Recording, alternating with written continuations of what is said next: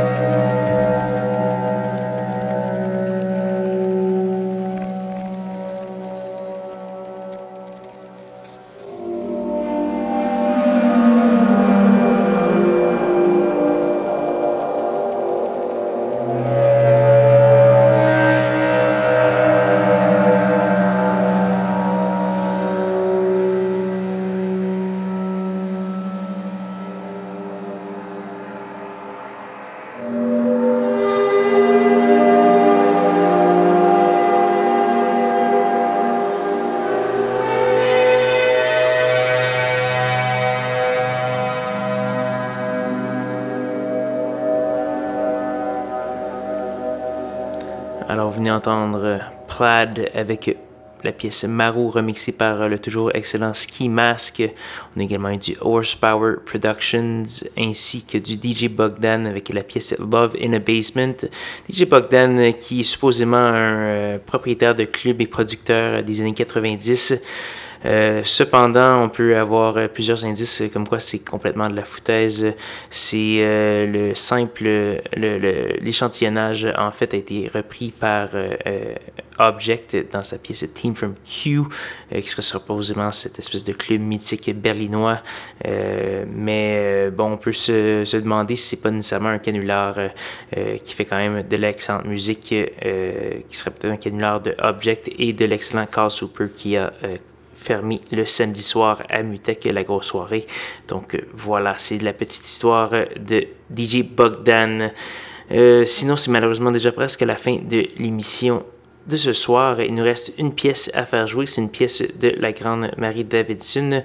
Euh, c'est son nouveau single qui s'appelle Chasing the Light. Madame Davidson a annoncé sa retraite, en fait sa retraite de la musique club. Peut-être que ça présage euh, une réincarnation en tant que, euh, disons, euh, grande prêtresse du Nouvel Âge ou peut-être du folk trad ou des trucs comme ça. Donc, on verra bien le prochain tournant de carrière de Madame Davidson. Entre-temps, ce dernier simple, Chasing the Light, qui est également accompagné d'un remix de sa grosse pièce Work It faite par euh, les euh, Belges de Soulwax. Donc un excellent petit simple à vous procurer dans tous les bons magasins.